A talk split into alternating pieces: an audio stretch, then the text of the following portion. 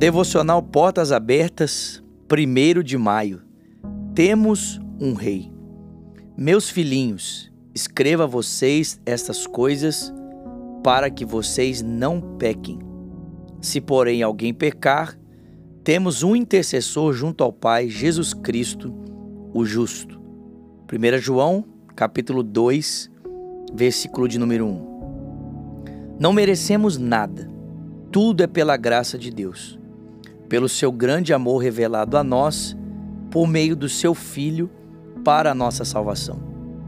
O pecado não pode ser em nossa vida uma rotina, mas, como ainda temos uma natureza pecaminosa, se porventura pecarmos, Cristo vem em nossa defesa.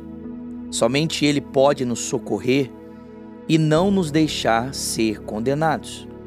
Alegremos-nos com o perdão dos pecados que temos em Cristo e vivamos longe do pecado, em gratidão a Deus por seu grande amor para conosco. E talvez você me pergunte nesse dia, Zulato, como é que eu posso viver longe do pecado? E aqui eu destaco duas frases para você, inclusive uma delas o pastor André Valadão postou há alguns dias atrás na sua rede social. A primeira frase que eu destaco para você é: ou você se mantém longe do pecado por causa da Bíblia, ou você se manterá longe da Bíblia por causa do pecado. Ou seja, é impossível alguém que se aprofunda no conhecimento das, da palavra de Deus e das sagradas Escrituras viver uma vida de pecado. A palavra nos diz, a palavra de Jesus nos diz que ele nos santifica por meio da verdade, da palavra da verdade. E uma segunda frase que eu destaco para você nesse dia é a oração. Né? Um, um, segundo conselho né, que eu encontro aqui nessa frase que eu vou falar para você é a oração. E o princípio é o mesmo.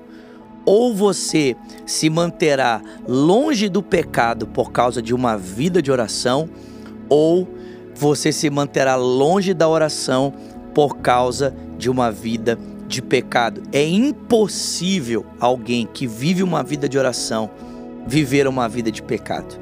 Porque a oração nos conecta com Deus e ao nos conectarmos com Ele, somos transformados.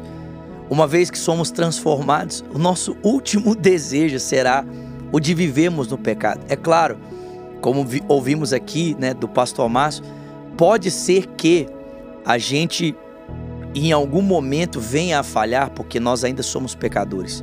Mas viver em pecado é uma situação bem diferente. Nós jamais viveremos no pecado se a nossa vida estiver regada por oração. Mas também é impossível vivermos uma vida de oração se estamos decidindo viver em pecado. E eu pergunto para você nesse dia: qual é a sua escolha? Você quer viver longe da palavra e longe da oração e conectado ao pecado? Ou você quer viver longe do pecado, conectado à palavra e uma vida de oração?